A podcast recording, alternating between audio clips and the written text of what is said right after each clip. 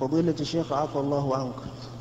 قلنا أن سنة عثمان رضي الله عنه في أذان الأذان الأول يوم الجمعة هي سنة ثابتة وصحيحة وهذا صحيح. لكن هناك بعض الإخوان في السودان يريدون علينا شبهة وهي يقولون أن عثمان رضي الله عنه فعل هذه السنة في السوق. فمن أر... في السوق. نعم. فمن أراد أن يطبق سنة عثمان رضي الله عنه فليفعل في السوق لكن لا يؤذن في المسجد الواحد أذانين. نعم. فكيف نرد عليهم؟ جزاك الله خير. نرد عليهم بأن عثمان رضي الله عنه جعله في السوق لأنه ليس هناك مكبر صوت. لو أذن في المسجد أو قريبا من المسجد لم يسمعه أهل السوق. أما الآن الحمد لله كبر الصوت موجود.